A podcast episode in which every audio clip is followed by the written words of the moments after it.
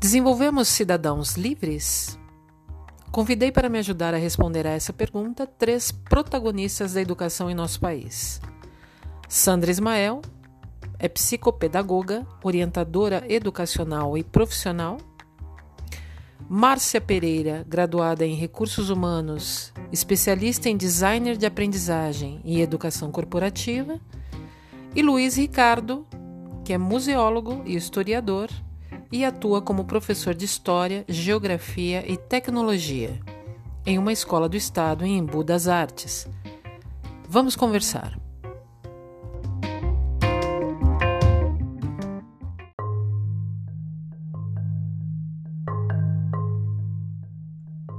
Sejam todos bem-vindos, boa noite. Estamos aqui em mais um webinar da Luntre com três grandes figuras aqui da educação no nosso país. Vou ter a honra de entrevistá-los e gostaria que vocês se apresentassem, por favor. Fique à vontade. Olá, Olá boa noite a todos. Eu sou a Márcia. Né? Vou falar um pouquinho aí né, do, do, nosso assunto. Eu sou formada em RH, também História, apesar de não estar na área, né? Deixei essa parte para o Ricardo que é meu esposo que está aqui do lado. Bom, trabalho com a Lu em alguns projetos, conheço a Lu há bastante tempo, né, de longas datas aí, né, Lu? Uhum. E é isso aí. Solo Joe? Solo Joe? É Joe. Vai, Ricardo. Meu nome é Luiz Ricardo, é, sou professor de História, perdão, História. É, na verdade, sou historiador e museólogo e agora estou lecionando Geografia e Tecnologia na, na no Estado. Não, nunca trabalhei com a Lua, conheço por intermédio da minha esposa, mas foi uma, uma grata, uma, uma, grata pessoa entre as minhas amigas. Obrigada, recíproco. Sandrinha. Boa noite a todos. Sou a Sandra Ismael, trabalhei com a Lu faz muito tempo atrás, lá na Alma Viva, né? Eu era instrutora de treinamento da Telefônica. Mas antes disso, sempre sala de aula. Eu sou professora formada em letras, recursos humanos.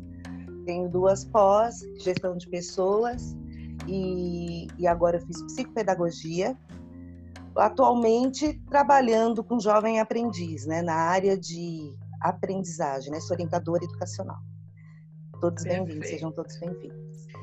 Sejam todos bem-vindos e vamos começar nossa conversa então, né? Perguntando para vocês como que as empresas hoje recebem o jovem aprendiz? Ai, meu Deus. Posso começar?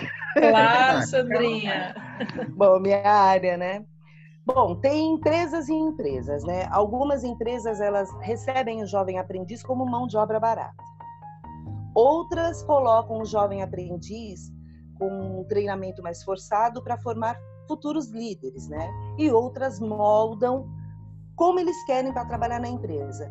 Mas 90% das empresas é mão de obra, é mão de obra pura mesmo. Eles não, não trabalham o jovem, né? É bem difícil. Eles sofrem bastante, bastante mesmo. E qual que é a principal informação que eles trazem assim, de feedback para você, Sandrinha, a respeito dessa recepção? É, muitos falam que é transitório. Ah, eu estou trabalhando para pagar um estudo ou é, para ajudar em casa, mas não é esse caminho que eu quero. Os que conseguem uma efetivação, os que conseguem é, ter uma, uma evolução dentro do mercado de trabalho, aí sim eles conseguem, né? vão, vão seguir no caminho. E o interessante é que é a área bancária que consegue fazer isso com os jovens, né? Eles se impulsionam mais o jovem a trabalhar com eles. Agora, indústria, comércio, não. É pura mão de obra mesmo, né? E o feedback deles, assim, é bem negativo, né? Nessa parte. Muitos falam que o que é, ajuda eles a manter isso também é o curso, né? Eles trabalham quatro dias na empresa e tem um dia de curso conosco. Então, eles aproveitam mais no curso. E na visão de vocês três aí, agora perguntando para vocês três, como que vocês entendem que nós estamos hoje desenvolvendo pensamento crítico nos nossos jovens? Olha, é, eu posso pegar um gancho na, no que a Sandra falou antes para na continuidade. é, eu tive contato com a questão do, dos jovens aprendizes que entraram num grande mercado estadunidense aqui em Taboão da Serra. E olha, é, os meus alunos vieram para mim se sentindo o pior dos piores, porque eles eram subjugados dentro do mercado, de forma assim aviltante. Né? Você olhava, não, você não sabe fazer nada, que não sei o que, e depois vinha, porque geralmente as escolas elas pediam como é que você estava indo, para ver se você não estava abandonando a educação para poder trabalhar. E o que, que eles, eles colocavam lá? Olha, esse, esse aluno aqui não está bem formado, não foi essas cartas que chegaram na mão da minha diretora e da coordenadora pedagógica da escola que eu estava. Ó, não, não atinge as expectativas do mercado, por isso nós não, não vamos renovar contrato com eles. É, então, é, o mercado geralmente é mão de obra mesmo, é, é a reificação em estado bruto. Né? Uhum. Bom, agora com relação a senso crítico, é, como eu falei, estava conversando com você ainda há pouco, eu tenho preparado os meus alunos para serem revoltados. E a questão do revoltado, eu tenho montado a cabeça dele para a construção de questionamento de quase tudo. Evidentemente que, com assim, uma certa medida, você não vai poder questionar o seu patrão. Ah, não gostei, não vou fazer. É, você ter outras medidas de poder questioná-lo. Então, olha, olha, chefe, eu vou fazer porque o senhor é meu patrão e tudo, mas olha, eu tenho também essa experiência. Se o senhor quiser dar uma olhada, fica de stand-by. Então, estou trabalhando na cabeça deles, eles questionarem e procurarem melhorar o trabalho que faz. É aquela frase do Cortella que eu também falei com você, né? É fazer o melhor com o que, que você tem, enquanto você não tem melhor para fazer melhor ainda. É assim que eu tenho forjado o senso crítico dos meus alunos, ou tenho tentado forjar. Tenho conseguido em grande parte. Uhum, perfeito. A Sandrinha é, já trabalhou, inclusive, em instituições que desenvolvem jovens para o mercado, né, Sam? Sim, sim. Trabalhei em duas grandes instituições de nome, né? Posso, será que posso citar o nome das duas? Claro, Trabalhei no Espro e estava trabalhando agora, né, antes da, da pandemia, no SBET, né? São empresas, ONGs que trabalham com jovem aprendiz. É, o, o, o nosso nosso trabalho dentro da ONG com o jovem é fazer essa motivação para eles, né? Colocar eles num caminho onde eles possam se desenvolver no mercado e tentar sanar um pouco que a educação deixou para trás. Uhum. Porque eles vêm totalmente sem base. Tem jovens que não sabem escrever, tem jovens que escrevem e leem, mas não entendem. Então a gente procura sanar no curso essas, essas falhas que a educação deixou para trás. E como ele falou, né, o Ricardo falou, eu também sou assim, eu coloco muito fogo, eles até brincam, né, que eu colocava fogo no parquinho, né? Que eu jogava as críticas e fazia eles pensarem, né? E eles falavam muitas vezes, pro, é complicado porque a escola não mostra esse lado pra gente. Né? Eles deixam a gente pensar dentro da caixinha. Eu falei, então agora vocês vão ter que começar a pensar fora para poder desenvolver e entrar dentro do mercado. Ah, mas se meu chefe mandar eu fazer isso, se meu gestor mandar eu fazer isso, você faz, mas pode dar uma, a sua opinião. Olha, pode ser feito dessa forma. Será que não é mais fácil? Eu falei, então desenvolver a criticidade deles, né? A gente consegue. Eu já consegui bastante, graças a Deus, né? Eu falo, eles até brincavam, ah, lá vem a Sandra botar fogo no parquinho, colocar crítica pra gente, né? É. Esse é até um bordão que a gente usa lá dentro, uhum. né? O uhum. fogo no parquinho. Mas a gente tem que formar Sim. pessoas pensantes, né? Uhum. Que hoje está muito difícil. Eu até queria agora uma contribuição da Márcia, porque a Márcia ela, ela trabalhou muito com formação inicial e formação continuada dentro das empresas, né, Mar? Como que é, como que foi essa recepção desses jovens do mercado? Se você pegava só primeiro emprego, se já pegou gente já trabalhando, como é que foi? Não, Lu, quando eu dava formação inicial, você sabe que eu trabalhei numa grande empresa, né? Uma empresa muito grande relacionada a atendimento ao cliente.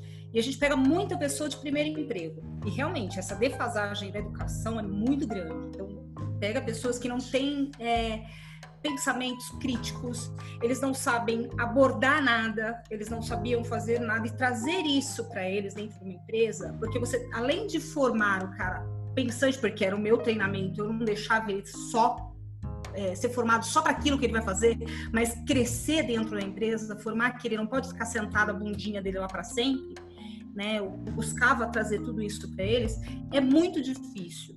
É bastante difícil, principalmente para o primeiro emprego Né? Como a própria Sandra falou, você pega pessoas que não sabem ler, que não sabem escrever, que não sabe, é, é, que escreve, lê e não sabe o que está escrevendo, que não sabe argumentar. Eu trabalhava com a parte de argumentação e eles não sabiam argumentar nada.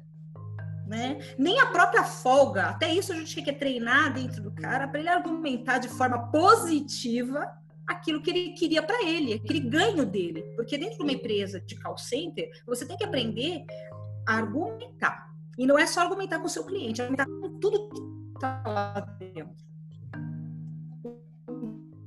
Todos estão lá dentro. E não precisa ser grosso, precisa ser. Não, tem que saber. É fazer o que fazer o funcionário ser revoltado e não ser revoltoso. Porque revoltoso causa greve, causa briga, causa confusão dentro da empresa, discórdia, né? leva o povo para ele para brigar.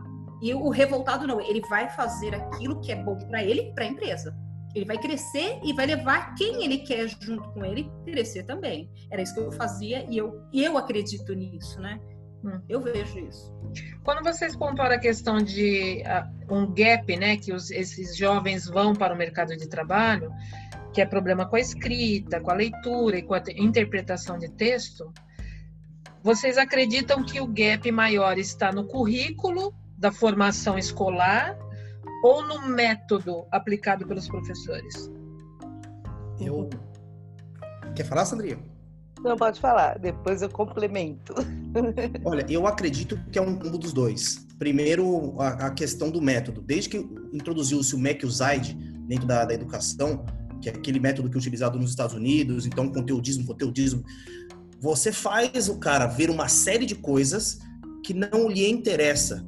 É de uma metodologia totalmente arcaica, é de uma forma muito, sabe, não tem a ver com, com a realidade dele.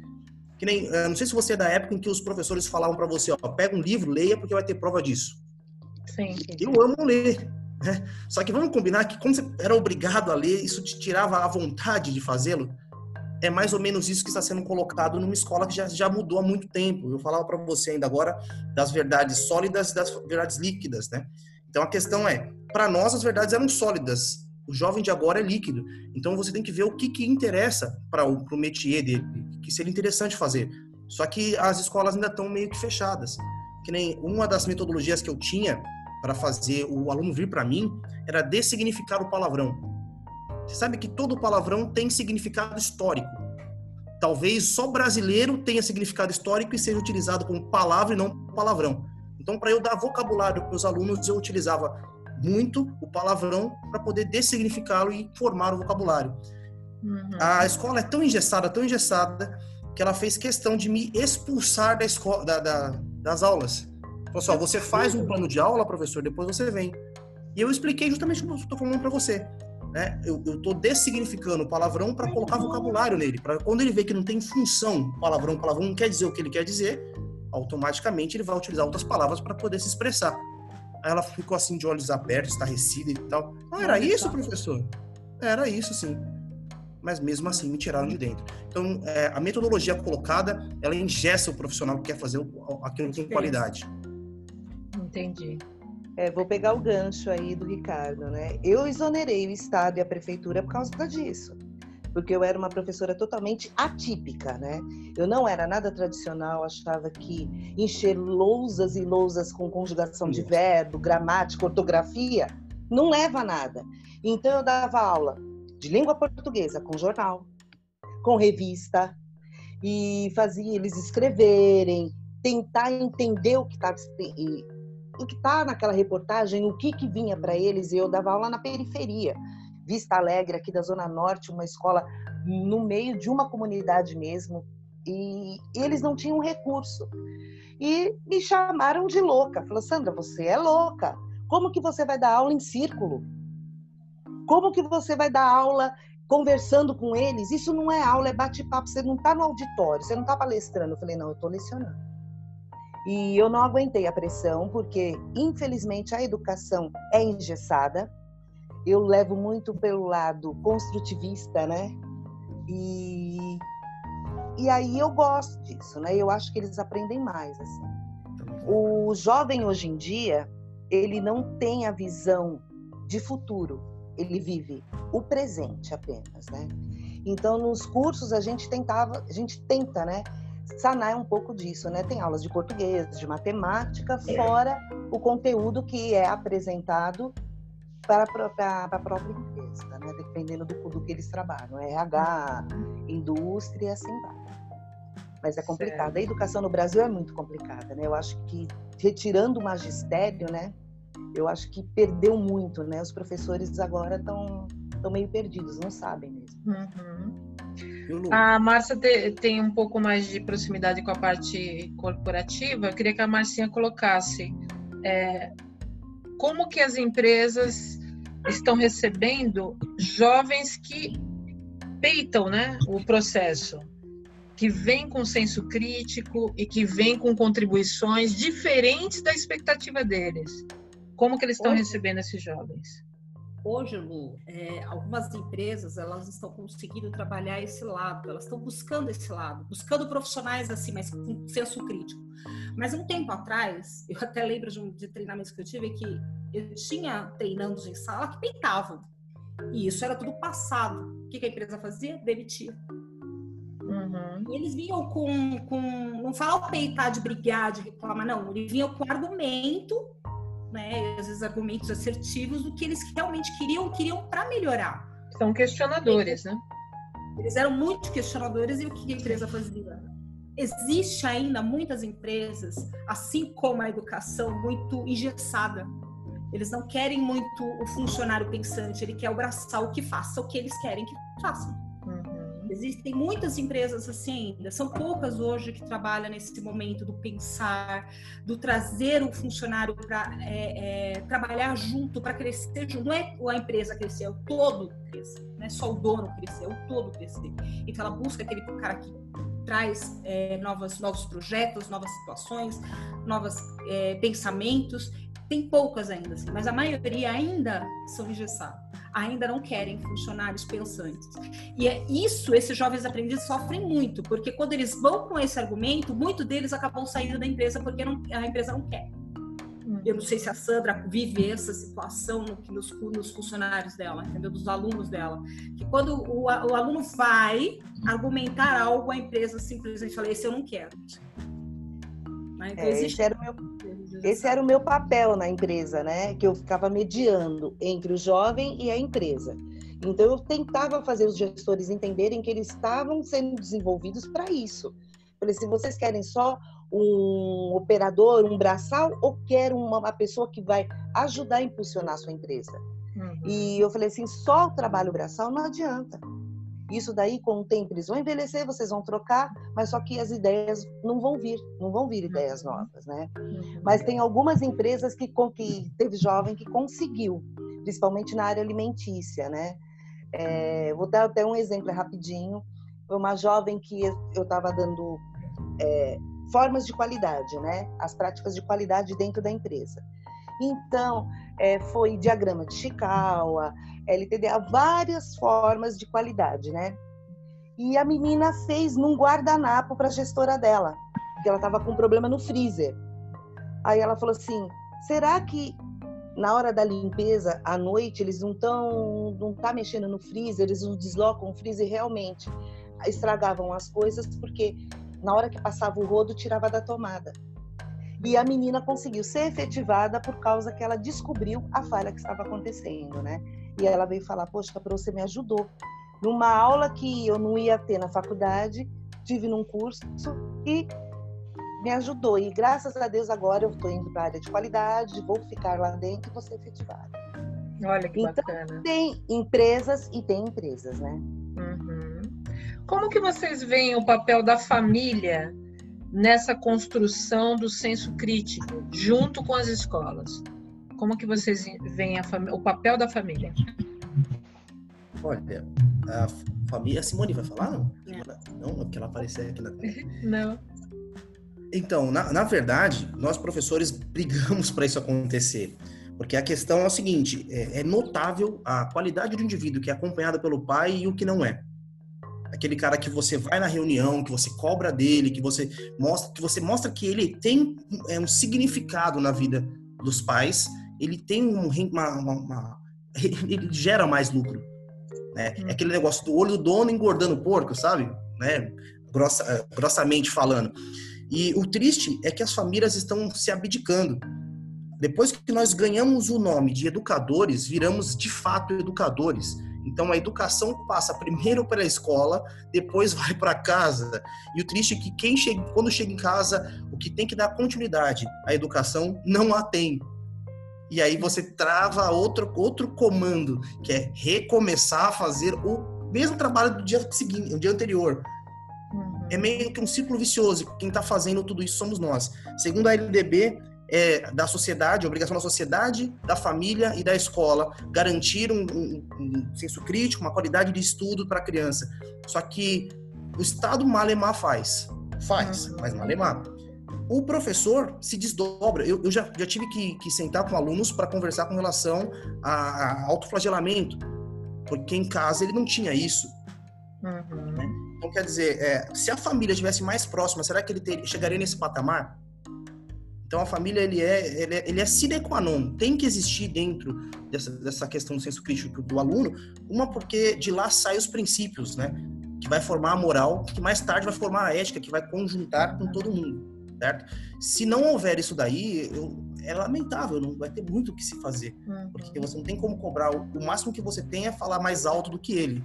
Mas quem tem a, a condição de retarduir, de fato, é a família. Então, por isso, o senso crítico tem que ser forjado primeiro na família para depois passar para os outros meios. Uma coisa que a gente tem percebido muito, eu percebo muito pelo, pelo Ricardo, porque eu passo muito parte, uma parte do tempo é com ele na parte da educação. Tanto que ele brinca comigo para que eu volte para a educação.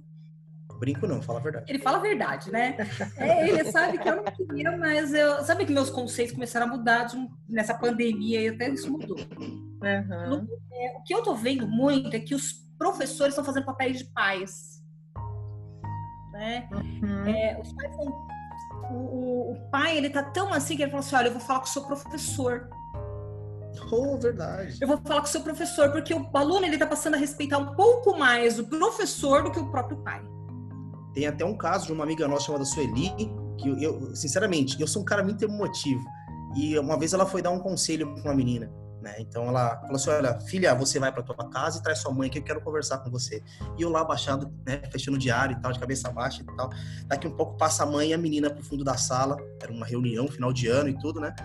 Ela falou: filha, você tem que respeitar sua mãe. E sabe, Deus, ela deu um sermão tão grande, falou assim: olha, como prêmio, eu vou dar para você o direito de ir para minha casa. Se você melhorar como pessoa, no ano que vem eu vou passar suas férias comigo, a gente viaja muito, você vai viajar comigo olhei para aquilo, isso me deixou confundido, porque você percebe que nós, professores, estamos amando o filho não amado.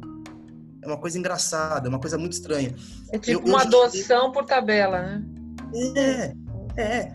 Eu, eu, é. tive aluno, eu tive um aluno que o cara, ele foi fazer teste, né, fazer competição de cor, corte no pulso. Ele pegou, sabe aquela lâmina do apontador? E Meu Deus. E aí abriu um, um talho na, na, no pulso. Eu tive que abraçar aquele garoto e falar, mas meu filho, o que que tá te acontecendo? O que tá acontecendo com você? Não, aí ele começou a contar a história de vida dele e tal e coisa. Aí você fala, meu Deus, é. Me dá um. Como é, que que você, por que, que você cortou o pulso menos? Foi com um estilete? Dá, empresta pra mim também, eu vou dar uma força pra você. Porque você percebe que você fica. É, não sei nem que palavra utilizar. Se fica flexibilizada a situação dele. Então, Sim. senso crítico é fundamental ter Eu até queria fazer uma provocação para vocês, porque é, não sei até onde isso acontece, mas eu percebi que em algumas escolas as portas literalmente são abertas para a família e tem outras que já não tanto. O quanto vocês acham que a escola poderia colocar a família mais envolvida nesse processo de amadurecimento e posterior senso crítico, o quanto nós, escolas, estamos fazendo isso e o quanto isso poderia contribuir para formar cidadãos mais atuantes nessa sociedade, mais participativos.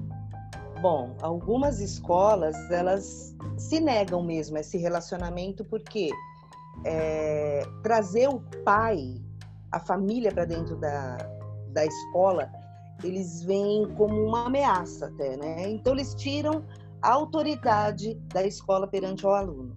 mas é o totalmente contrário, né? Como pegando o gancho do que eles estavam falando anteriormente, né? É... Tem, tem jovens, né? Tinha jovens que os pais não sabiam que eles estavam se mutilando. Teve até um caso de uma, uma, uma jovem que me ligou, era três e pouco da manhã, se despedindo porque ia cometer o suicídio. Meu Deus. E eu falei para ela, né? Eu falei assim: que legal, você vai cometer o suicídio dentro da sua casa? Você falou que você não se relaciona bem com a sua mãe, então deixa sua mãe de fora. Amanhã você tem curso, a gente vê o que pode fazer. Estamos no centro da cidade, tem o viaduto do chá, eu posso jogar do metrô. Ela falou: nossa, professora. Eu falei: ué, não é isso que você quer? Boa. Então, a psicologia reversa, né? E daí no outro dia ela veio que veio doida. Falou: Poxa, eu pensei que você ia falar que não era para me matar. Eu falei assim: Você se matou? Você tá aqui falando comigo. Daí ela veio, caiu, me abraçou, me beijou. Hoje ela já tá trabalhando, tá bem, casou. Então, a gente tem que tem, tinha que trabalhar os pais. Eu cheguei a chamar a mãe dela para falar. A mãe dela falou que não sabia nem o que estava acontecendo com a filha, porque a filha não falava com ela. Então, é. às vezes, a escola, às vezes a escola ajuda esse relacionamento, mas às vezes a escola também atrapalha. Tem esses dois lados. Então, é, no nosso caso, é, não sei no nosso caso, mas no meu caso, é, eu, às vezes eu utilizo muito a frase do Leandro Carnal. Ele fala assim: quanto mais eu conheço os pais dos meus alunos, mais eu entendo a situação deles, mais eu amo os meus alunos. Porque a grande verdade é que você vê que o senso crítico, não só o senso crítico, mas como também a questão é, emocional, socioemocional do indivíduo, ele é deformado em casa.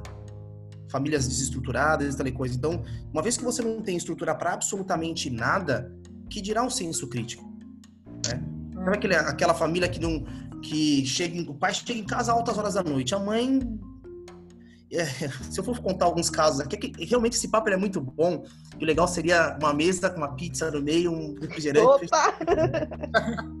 esse seria a o gente continua, depois da pandemia, a gente continua lá numa mesa de um boteco. Opa! Porque o, o, que, o, que, que, eu mais, o que, que eu mais almejo? Eu almejo que as escolas elas sejam abertas para os pais, mas não é, de qualquer jeito eu acho que o inicial você tem que treinar a cabeça do pai para saber como agir com os filhos. Então, antes de fazer qualquer curso para os filhos, tem que ser feitos cursos para os pais, colocar os pais em sala de aula, reeducá-los para que ele possa dar continuidade à construção que está sendo feita é, em, sala de aula. Do contrário, eu acho que tudo que se faz é uma, uma, uma espécie de placebo, que você constrói aqui, você cimenta aqui e alguém vai lá e com um rolo compressor, com uma bola de destruição, acaba com tudo que está feito. Então, acho que tem que ser aberto às famílias? Tem. Mas não é de qualquer jeito. Ah, você pode vir aqui fazer o que. Porque já aconteceu comigo, uma ocasião, esse negócio de senso crítico é uma coisa terrível para quem é historiador, né? Eu fui falar das indulgências, plano de história e tudo, e citei uma famosa igreja aí que vocês devem conhecer, que faz uma prática semelhante. Né? E aí, simplesmente, terminei a aula, a menina foi para casa, contou o que eu tinha falado em sala de aula, e a mãe pedagoga vinha falar comigo. Não, porque o Estado é laico, você não pode falar mal da minha igreja, porque eu vou estar desconstruindo aquilo que eu estou construindo. Não, senhora. Senhora. Para começar, eu não tenho poder para desconstruir isso. O que você fez é sólido. Isso foge de minhas mãos. Agora, se a senhora resolver achar que o Estado é laico, de fato, a senhora sabe o que é, é laicização do Estado? Do Estado? Laicização é você não poder ser manipulado pelas igrejas em qualquer âmbito do Estado. Resultado, a senhora não está certa em me falar comigo, não. Eu tenho a liberdade de cátedra para falar o que eu precisar. E a senhora, como pedagoga, deve saber isso. Tá de, tá de acordo? A mãe fechou, abriu os olhos assim, foi embora, sabe como quem diz? Xi, não deu. Percebe que você tem que estudar, tem que ensinar primeiro o pai para depois ensinar o, o, filho? Então eu é posso necessário. contar um case da Isabela? Sim. Isabela é minha filha, né? Vocês sabem que eu tenho uma filha maravilhosa. Linda. E a Isa entrou num colégio público do estado, aqui no Jardim Guatemi. Né? Vocês hum. conhecem a cidade de Tiradentes? Boa, morei na cidade de Tiradentes. É, então. Bem grudadinha ali na cidade de Tiradentes. Então eu moro em Itaquera, a Isabela aí voltava desse colégio. E esse colégio é uma referência na cidade de Tiradentes, aqui na região leste, né? E é um colégio situado bem no meio da periferia, é um lugar que tem, né, tem momentos assim perigosos, mas o colégio ele se diferencia, por quê? Primeiro, da mesma maneira que nós estamos aqui, nós três, tô, é uma provocação que eu estou fazendo, tá? Não é uma, um estabelecimento de regra, vamos dizer assim. Uhum. Mas eu adoro provocar, né, Sandrinha? Ah, gosta bastante. Muito, Sandra. Adoro, adoro. Fogo então, no parquinho. Fica no lugar, né, meu amor? Fica num lugar assim perigoso, mas a diretora se destaca junto com os professores quando ela estabelece uma cultura para o colégio. A mesma maneira que a gente pede para o nosso aluno ter senso crítico quando adentra uma empresa, que é um sistema, quando nós, educadores, adentramos o sistema, nós também temos que ser provocadores, vamos dizer assim, né? Então, o que, que ela fez? Ela construiu uma cultura ali. Qual era o principal mote da cultura dela? Era que a família fazia parte da instrução, da educação dos alunos junto com ela. Eram quatro reuniões no ano e os pais tinham que comparecer ou responsável nas quatro reuniões do ano para ele garantir a vaga do filho naquela escola. Vocês pensam que a escola era toda rabiscada, quebrada, cortina suja? Ah, ah. Porque se um aluno riscasse uma carteira ou riscasse uma cortina, o pai, o responsável, era convocado para limpar e consertar junto com o aluno. Então, vou provocar o Ricardo agora. Eu acho importante a mãe saber sobre o estado laico. Mas antes de saber sobre o Estado laico, ela tem que saber fundamentos junto com o filho dela, que é manter um lugar limpo, asseado e falar de maneira educada com o outro, entendeu? Respeitar a outra pessoa. Isso vem antes de tudo, de tudo, de qualquer coisa, de qualquer tipo de conhecimento, na minha visão. Fundamental. Aí, uma vez, uma outra amiga virou para mim e falou assim: Ah, eu preciso juntar dinheiro para fazer o aniversário de um ano do meu filho. Eu falei: Tá bom, mas você não tem esse dinheiro agora, né? Espera um pouco. Ah, mas eu tenho que fazer? Como que vai fazer se ele não vê as fotos dele de um ano? Eu falei assim: Mas mais importante que isso são os valores que você vai deixar para o seu filho. Fundamental. Os valores. Né? Aonde que eu quero chegar? Será que é necessário ter toda uma estrutura, uma parafernália do Estado que a gente sabe que vai demorar para chegar? Será que é preciso tudo isso para nós, educadores, fazermos algo diferente pelos nossos alunos? A bomba é com vocês. Vai lá, Ricardo. Estourou na sua mão. Olha, na, na, verdade, eu acho que a parafernália do Estado ela é, ela é meio que um, um feedback do que você faz. É, você, cidadão, paga imposto, então o mínimo que você tem é um retorno financeiro e uma qualidade para você coexistir com um mínimo de dignidade. Eu acho que é o que está faltando e a parafernália tem que vir de qualquer jeito. Mas eu acho que os valores, os princípios, eles têm que ser construídos sim dentro das escolas. E esse, isso que você falou, eu já vi. Aliás, eu vi fazendo estágio, eu, eu, sou um cara tão chato, mas sou um cara tão chato que eu fiz questão de fazer. Não concorda, não, pelo amor de Deus. que eu fiz questão de fazer todos os meus estágios presenciais. Eu fiz, porque a maioria, como eu, eu fiz Unifiel, então a Unifiel ela tinha um know-how tão grande naquela região da USP ali, tanto é que ela foi a primeira a instituir museologia, tudo, então ela tinha um know-how gigantesco lá. Que, o, que as escolas, quando você falava, oh, sou da Unifiel, ah, é? Então você não precisa nem fazer estágio. Vem cá que eu assino. Assino para você. Não, não, não, não, não, nem entra em sala, nem entra em sala. Eu falei, não, não, eu quero ver o que, que, é isso. Eu preciso saber, eu não conheço. É uma, uma área, eu vinha de, da área do call center. O call center para mim era, era vaca de presépio, sabe? Ovelhinha de, de, de aprisco, sabe? Então, amém, amém, sempre ia assim. Então, eu precisava saber essas coisas. Aí o que acontece? eu entrava, entrei em uma escola onde os alunos eles eram tão operantes que eles que faziam a parte de mídia deles, eles que faziam a, a limpeza e o asseamento da escola, e os pais eles faziam questão de lá, porque era um lugar tão agradável, tão prazeroso de se estar, que tinha pai que falava, eu tenho saudade de vir para a escola. Isso fica ali em Pirituba, quando for fazer a minha, a, o meu estágio. E o ano passado eu estava num lugar chamado Marlene, que é aqui no, no Santo Eduardo, no Imbu. É uma nova, uma nova estrutura de escola, então toda vertical e tal, lindona. Só que o, o sistema que funciona ali é como os professores têm paixão pelo que fazem. Você precisa de conhecer, olha, 50% dos professores ali faz com que aquele lugar seja a referência do, do ambiente. Os alunos gostam de estar lá. E, e, o mais engraçado, nesse mesmo ano, aliás, o ano passado foi o ano da benção, né? Fiquei três escolas em lugares diferentes. Era muito da hora. Então, você saia voando daqui, para na outra e tal.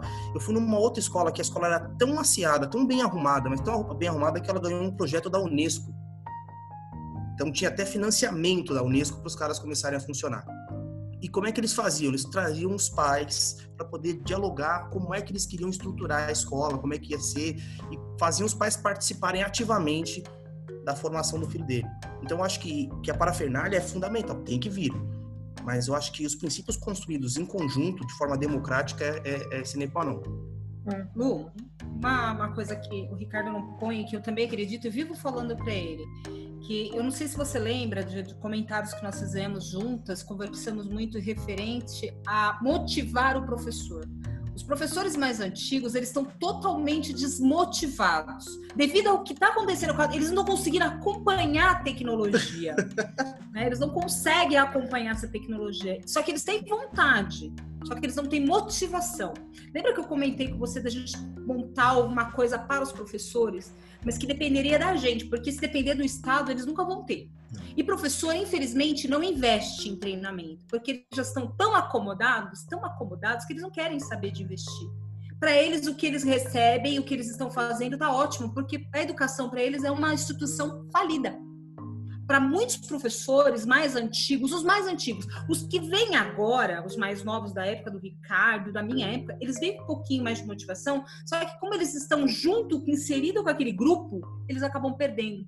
Eu falo que o Ricardo é uma raridade dentro da educação, porque não nada desmotiva o meu marido, não ser essa pandemia que deixou ele bastante desmotivado, mas eu tô aqui para levantar, eu tô aqui para ajudar, porque eu sei que é uma paixão dele, é um amor que ele tem. Ele chora. A gente sabe, ele... inclusive, que uma gotinha de açúcar num litro de água faz muita diferença, né? Muito. Sim. Muita é. diferença.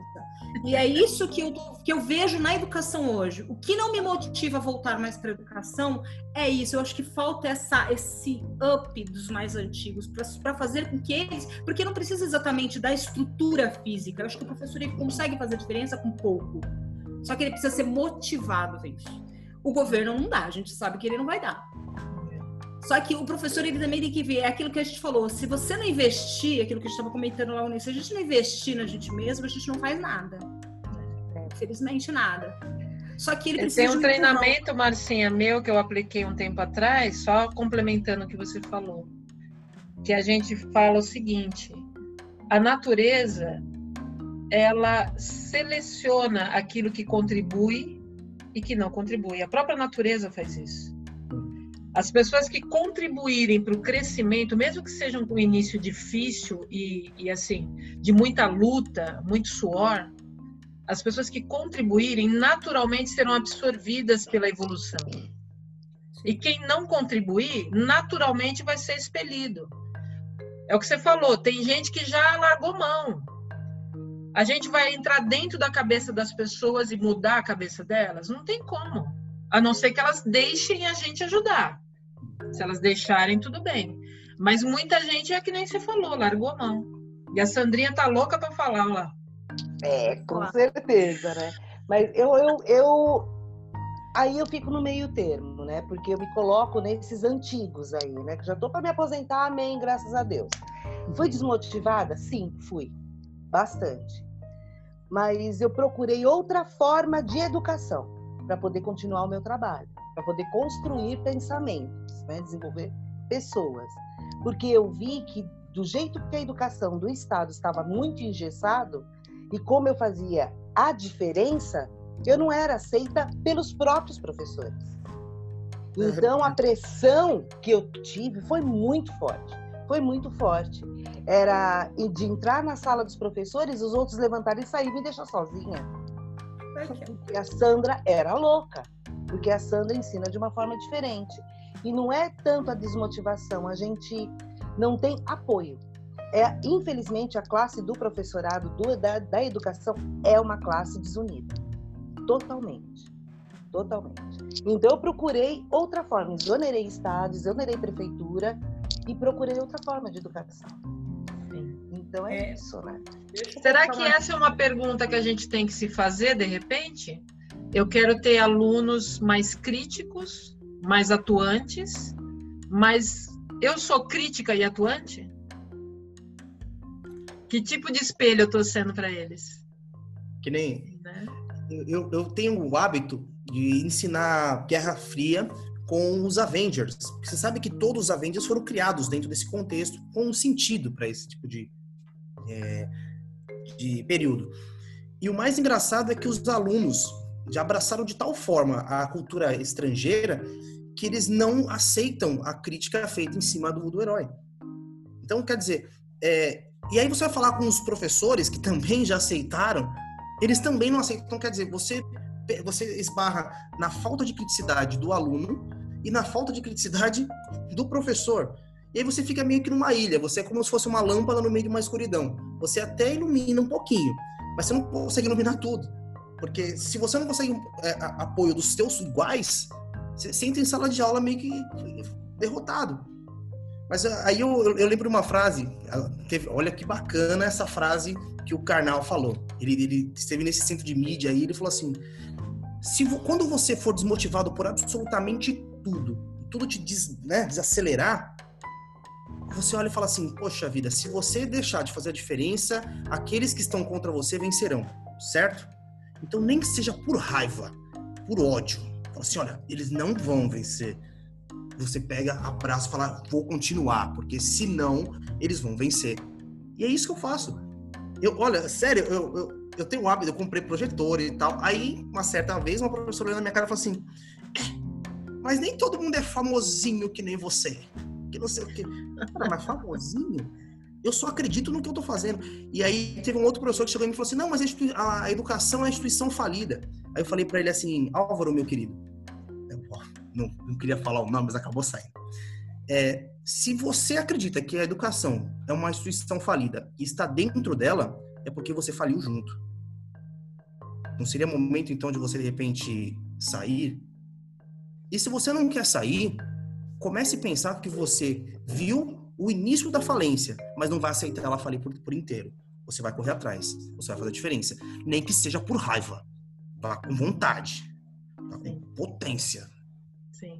Eu vejo a educação é, dentro da, do, do meio corporativo, né, Marcinha? A gente ouve também coisas desse tipo.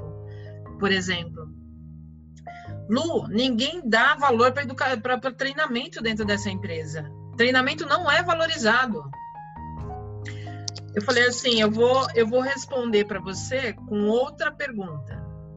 Se eu tirar o seu oxigênio, você sente falta dele? É lógico, né? Eu vou parar de respirar. Eu falei, mas enquanto você está respirando, você presta atenção nele? Não. Eu falei, educação é a mesma coisa. Quando alguém tirar de você esse direito e esse processo, você vai prestar atenção nele. Porque ele é tão vital quanto o ar que você respira. Claro. Lu, você sabe que eu disse isso para uma pessoa antes de sair do local, né? Não sei, você não me contou, não. Depois eu conto detalhes, né? Não, pera lá, como assim? Eu tô querendo Agora ser tem que contar, né, gente? Não, então, tem que contar, tem que contar. Teve um certo lugar que eu trabalhei, no qual eu fui tentar passar uma experiência, acho que a Sandra eu comentei, né? Eu fui tentar trabalhar com gestão de pessoas. Não é minha área, eu sou da área de treinamento, é, sou da área de educação corporativa, mas eu fui tentar trabalhar numa área. E tentar fazer a diferença né? E aí a gente fala que a educação. Pausa! Sabe aquela empresa lá que você avisou ela? Ah, sei. É, é, é, aquela empresa que você avisou. E, e, assim como a educação às vezes é engessada, muitas empresas também são engessadas, né? Elas não querem um novo, não querem. E aconteceu exatamente isso. É, vai chegar o um momento que o oxigênio dela vai acabar, ela, como ela não está vendo, ela Sim. vai morrer. Porque ela não quer acordar, ela não acordou para a vida e não acordou para novos rumos, né? Eu acho que uhum. foi por aí que eu acabei não continuando, porque quando você se sente que, eu falo por mim, tá? Quando você está motivada a trabalhar, a engajar aquele negócio, a aprender com aquilo, a fazer o melhor, a dar o seu melhor, e a empresa fala, não, não quero. Ele esqueceu você... uma coisa, a sair do Embu das Artes e ir lá na Tietê. No Tietê. Tietê. Sair da minha casa, três, viajar três horas por dia, ir e voltar. Às vezes voltar sem garantia de, de chegar a tempo em casa, porque no começo ele estava sem carro, uhum. é, e a pessoa fala assim: não, eu não quero, eu prefiro continuar do jeito que eu estou, eu fui obrigada a sair. É, o legal da educação é como ele, como a Sandra, como muitos outros insistem não desistir, assim como eu nesse momento eu desisti, mas eu entendo que naquele momento eu vi que o erro não era meu, era o erro deles. Né? Porque quando você vê que o erro é seu, você tenta corrigir de outras formas. Mas quando você vê que o erro não é seu, ou você cai fora ou você afunda junto. Sim. Eu falei, opa, afundar junto eu não vou. Então eu vou cair fora. Que foi o que aconteceu comigo. É que eu vejo que, que algumas empresas ou algumas instituições de ensino, elas pensam dessa forma. O que me deixa assim, o que me deixa esperançosa e super otimista com relação ao futuro da educação é saber que até hoje nenhum tipo de governo ditatorial que foi feito em cima de uma ditadura, que foi feito em cima de opressão da, da sociedade, que foi feito em cima de tirar direitos, de, de colocar uma situação crítica para nós, né, cidadãos, nenhuma vingou. Se está vingando até hoje, tem dias contados. Entendeu? É verdade. Então a gente não vê nenhum país progredir e valorizar o seu povo agindo dessa maneira, sem valorizar o pensamento, sem valorizar a contribuição das pessoas, a criatividade. Eu nunca vi nenhum lugar se desenvolver com isso. Pode, pode prosseguir durante um tempo, mas é tempo determinado. Logo, logo cai por terra, né? Aliás, um parênteses, utilizando essa mesma lógica que você falou, as ditaduras só se fizeram por conta da educação. Você pega Benito Sim. Mussolini, quando ele começava, começou a fazer o fascismo na Itália, ele teve que remoldar a educação. Você pega Hitler, idem. É, você pega Vicente Salazar no Portugal, a mesma coisa. Você pega Simão Bolívar aqui, e assim vai. Você pode pegar até Stalin, vai que vai. Eu acho que se você não tiver uma educação forjada para dar certo, você não consegue nem passar as mensagens que você tem a passar. E as ditaduras só deram certo porque eles conseguiram passar muito bem através da educação. Né? Aliás, não sei se você sabe, a origem da palavra fascismo vem do FAT. Sim. Que era aquela. É, que eles pegavam para educar as pessoas que saíam das, das filas. Sim. É. Inclusive, é um dos. É, então, eu acho que a educação ela é uma, uma mola motriz para absolutamente tudo. Se você pegar a Finlândia, que já foi a pior educação do mundo, hoje em dia é ponto de referência. Ponto de referência. E a nossa, então? Nada. Mas você quer ser professor. e a nossa, então, Ricardo? Como é que fica? A nossa? A nossa acho que vai depender muito da gente. Assim, pessoas que pensam que... Que, na verdade, eu, eu faço uma, uma, separação, eu fiz até na primeira aula do, do, no segundo ano, da aula de geografia, e fui criticado por um aluno. Verdades subjetivas, né? Então, eles, eles me criticaram eu faço a divisão de dois tipos de pessoas no contexto atual. Assim como na Grécia tinha dois tipos de pessoas, hoje em dia também tem. Tem os brasileiros e o povo. Uhum. Brasileiro é aquele indivíduo que, como a própria palavra diz, é, ganhou status e por isso tem uma visibilidade financeira muito diferenciada. E é esse vai ser sempre ter a melhor educação do planeta. Já o povo não é bem assim não. Se você correr atrás. É. Então vai depender muito de quem é povo, olhar para o povo com olhar de brasileiro. Então falar assim: olha, você tem direito. O seu direito não é sonho. E, e, e o Brasil não vai para frente por isso mesmo, porque o Brasil, o, o, que é direito no Brasil vira sonho. Você pode ver que qual é o sonho do brasileiro? Ah, o sonho da casa própria. Pera, mas está tá na Constituição que todo mundo tem direito à habitação. Isso não é sonho, isso é direito. É direito. Quando, é, quando nós virarmos brasileiros de fato, né? E aí a gente vai conseguir ter uma educação melhor. Então a gente tem que continuar lutando para tornar todos brasileiros, tirar a, as pessoas da condição de povo, né? uhum. né? Galgar o, o, espaço de brasileiro. Uma pergunta: será que a, a maneira como a gente desenvolve os nossos jovens na educação pública, como seres pensantes, quais são as diferenças que tem para a educação privada? Para classes maiores?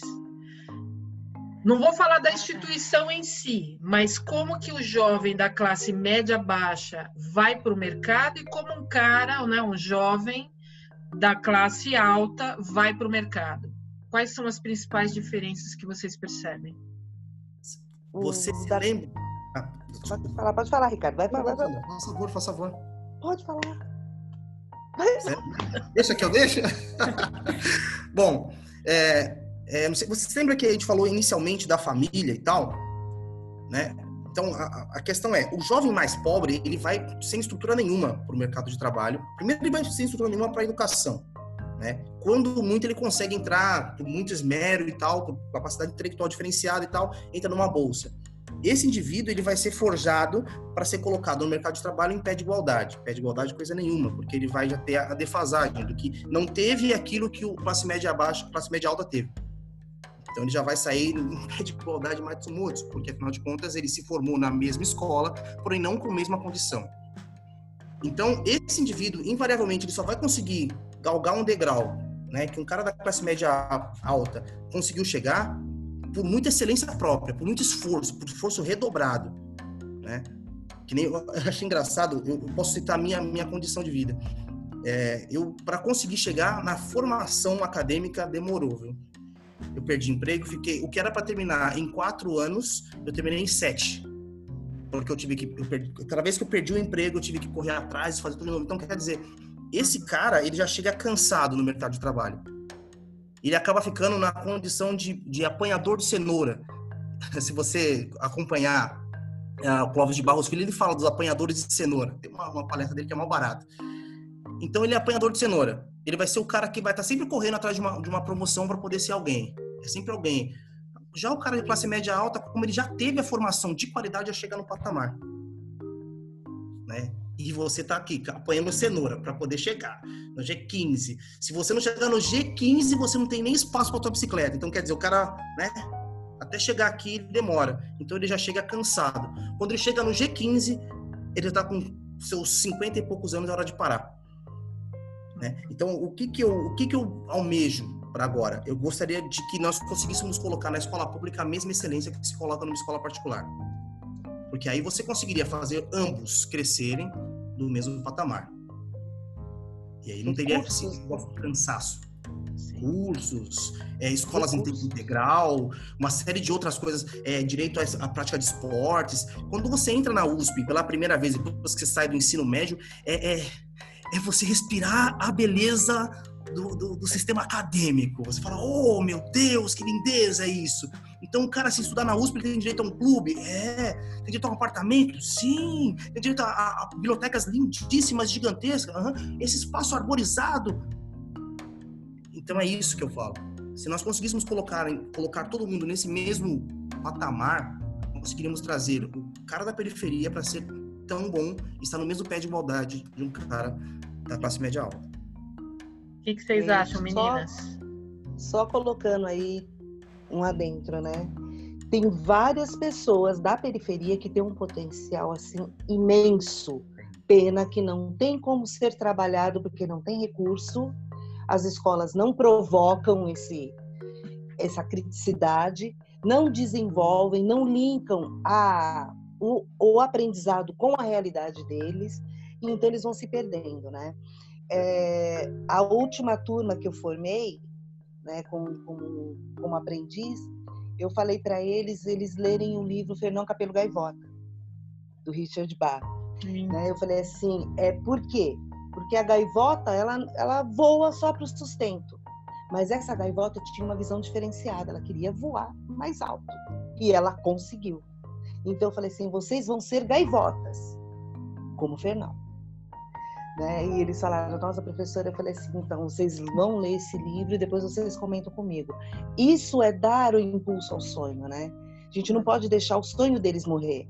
E muitas vezes o próprio Estado, a própria sociedade mina esse sonho. É, Sandrinha, quando você fez o comentário, você falou da escola não proporciona isso para o jovem. É. Né? Me explica melhor é. isso é, é o engessamento, né? Então, os professores, eles não têm uma certa, não sei agora, né? Porque eu estou afastada do estado da, da, do estado da prefeitura já faz tempo. Mas na minha época eu não tinha uma liberdade de ensinar. Eu tinha que seguir aquele protocolo, eu tinha que seguir aquele plano de aula, eu tinha que seguir aquilo que às vezes não ia adiantar em nada. Né? A realidade daquela, da, daquela, daquelas turmas, não era aquilo que eles precisavam. Então, eu acho que falta recurso, sim. Falta recurso para linkar a realidade deles à educação. É, Lu, eu posso colocar também uma adenda aí da questão da, do, do, faltar recursos. Eu também vou colocar uma coisa que falta. Né? Algumas instituições particulares são tão engessadas quanto o Estado. Ricardo, a experiência de uma escola particular que ele trabalhou, né? são poucas as instituições que trabalham realmente o pensamento crítico do aluno, a particular, e são raras a do Estado.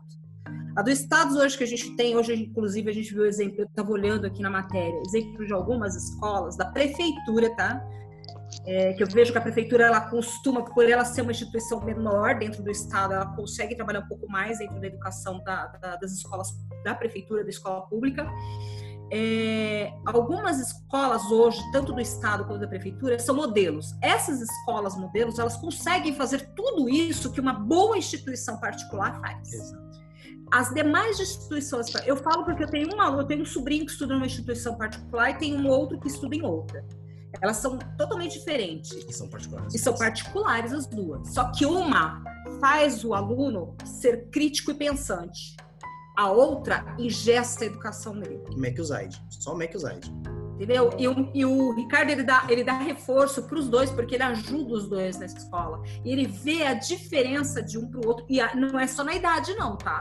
É na Sim. questão do ensino. O mais velho, ele desenvolve menos do que o mais novo. É, é uma coisa absurda sabe?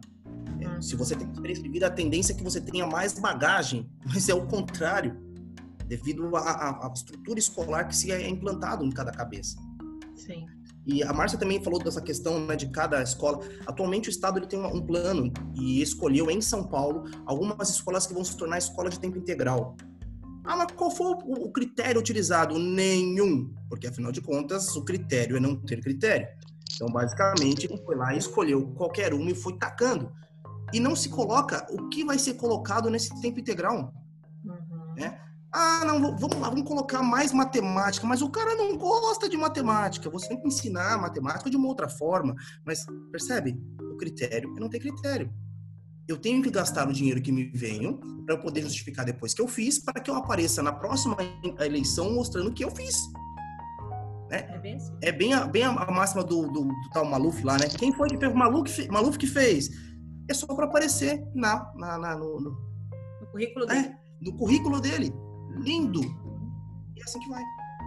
A minha filha mais nova, ela estudou numa escola de tempo integral que eu ajudei a fazer planos de aula para parte de profissionalizante, essas coisas, for, a, a, fora da carga horária normal, né? a parte da tarde, vamos dizer assim, né? Senão eles não tinham o que fazer. Ela falava assim, mãe, eu vou para a sala de informática é. para jogar, porque era 15 minutos de aula de Excel e acabou. Ou senão a gente vai para a biblioteca para ficar lendo. Ou vamos para a quadra, ou vamos para o laboratório. Então eles tinham recurso, mas não tinha mão de obra. Então o que, que aconteceu?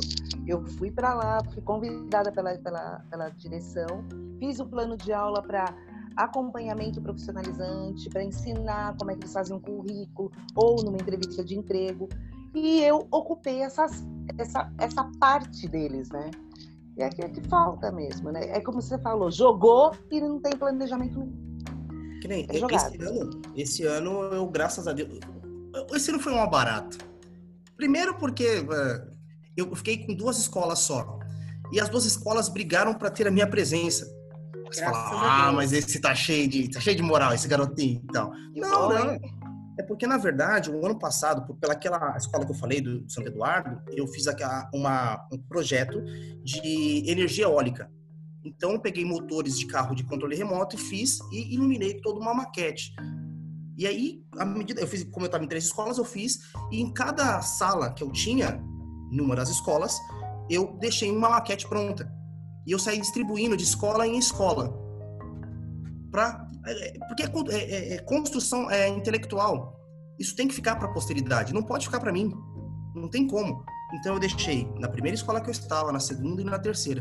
As duas escolas que eu deixei falaram assim: puxa vida, mas que bacana, como é que funciona? Descobriram que até no sopro você consegue fazer os LEDs acenderem. E aí eles queriam que tivesse alguém que trabalhasse com tecnologia neste quesito, na questão maker. Porque eu fiz os alunos, eu fiz uma linha de produção. Ah, você faz tal coisa. Tal. Então, você percebe que é necessário que tenham pessoas que desenvolvam projetos. As escolas não têm projetos para fazer o tempo integral. Uhum. Então, é, é isso que eu falo não adianta ter verba, não adianta ter construção se você não tem a, a você tem informação, mas não tem formação e aí complica. Meninos, estamos entrando nos momentos finais. Olha como o tempo passa rápido quando a conversa é muito boa, né? E eu queria que cada um de vocês deixasse uma mensagem é, de força e de desconstrução mesmo para os educadores e para os pais, né? Fique à vontade.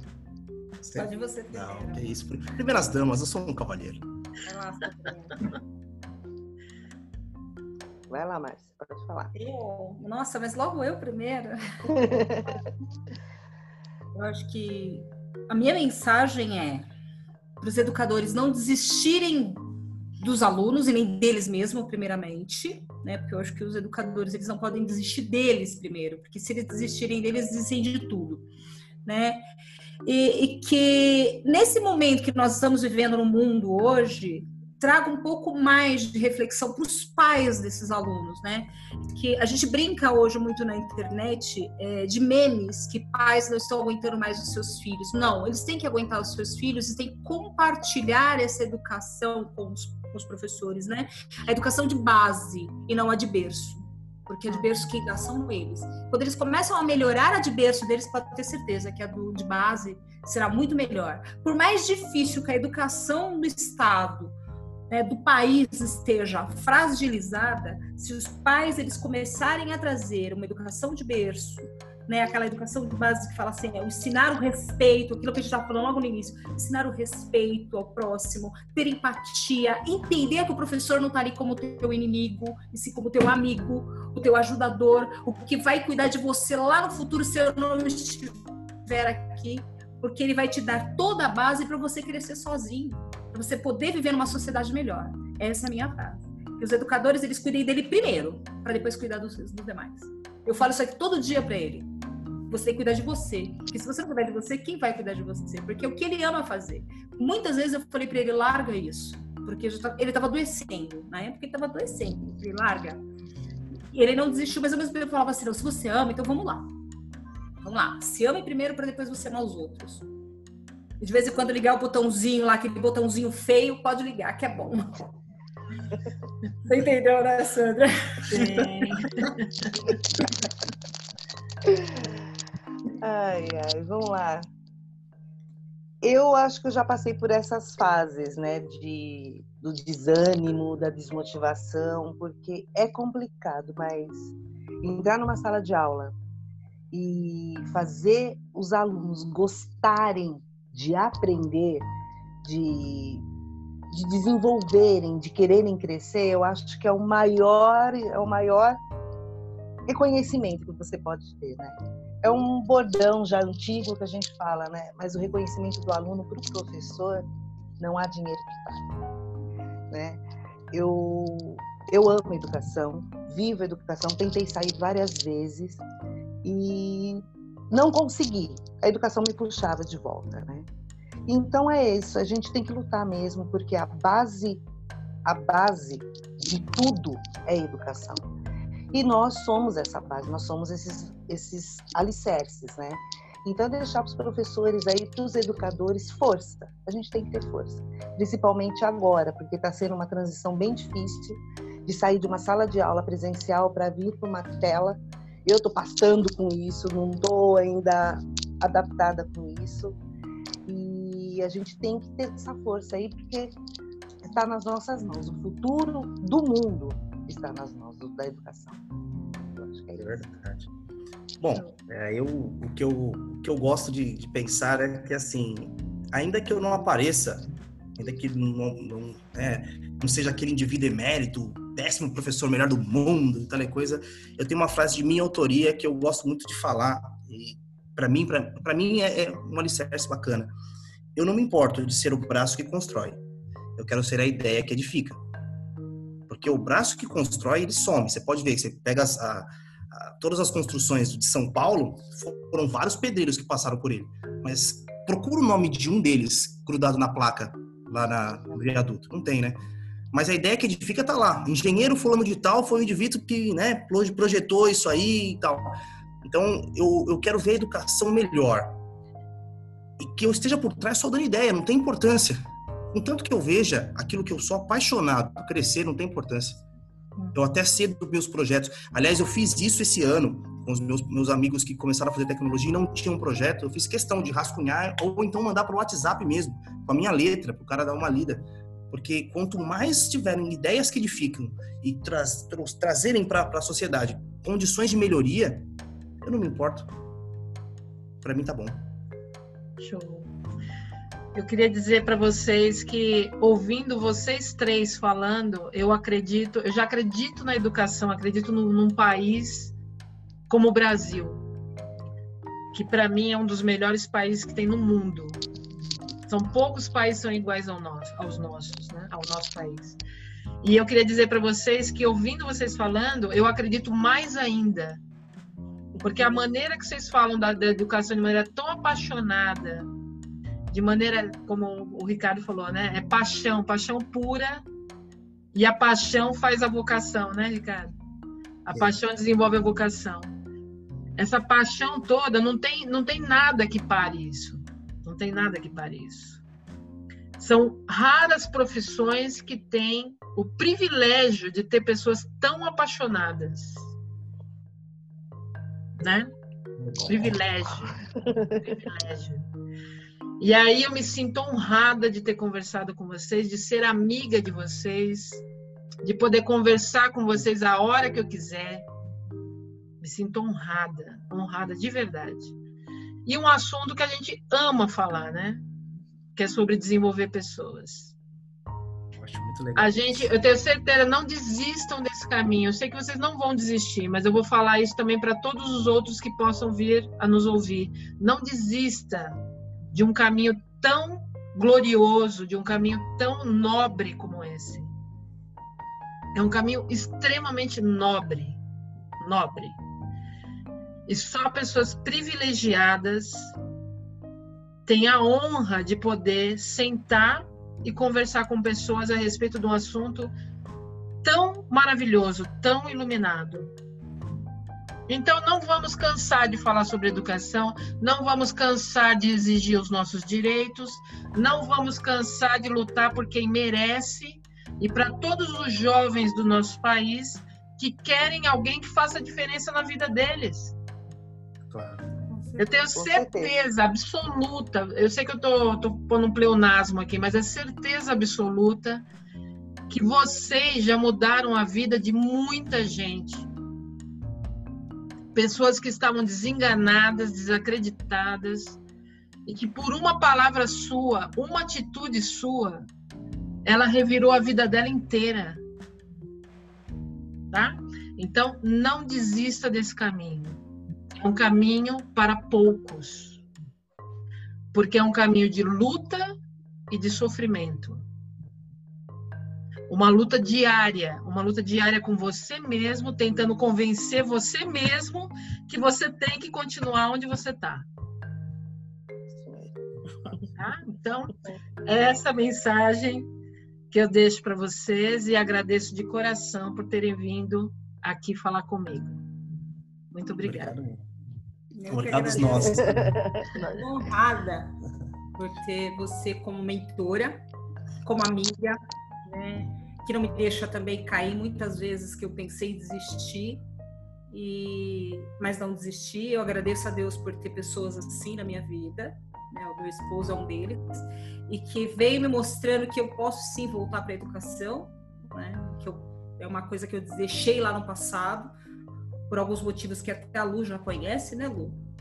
Né? Mas eu penso em voltar sim, é uma coisa que ele cogita, ele fala, ele, ele fala brincando, às vezes ele fala, ele fala, não, mas eu tô falando sério.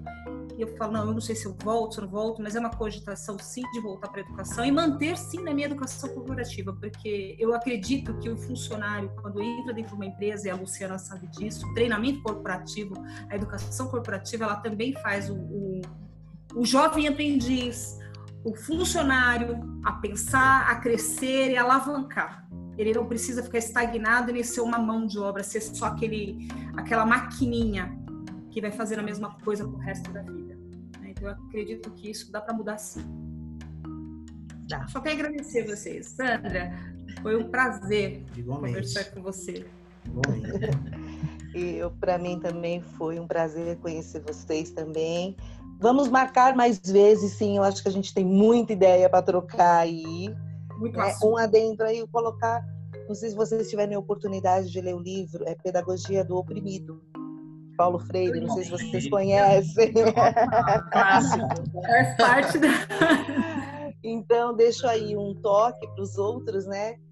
Para ver que a gente está na luta mesmo, né? E isso é uma ferramenta muito grande para introduzir a crítica, né? Nos nossos, nos nossos jovens aí. Né? E Luciana, muito obrigada. Você sabe que você é minha inspiração, eu chamo ela de minha inspiração, né? A gente tem uma amizade já de muito tempo, né? Primeiro foi uma relação entre é, empregador e empregado, mas foi uma, uma, amizade que solidificou muito grande, né? Eu tenho você como minha luz, a minha, meu anjo, minha inspiração. Agradeço muito essa oportunidade de mostrar um pouquinho do que eu faço, né? E vamos marcar outras vezes porque eu gostei. Vocês também, são minha inspiração. Muito obrigada, viu? Obrigado, Irão. Fica com Deus e a gente se fala mais. Falando. Com certeza. Tchau, tchau. Tchau.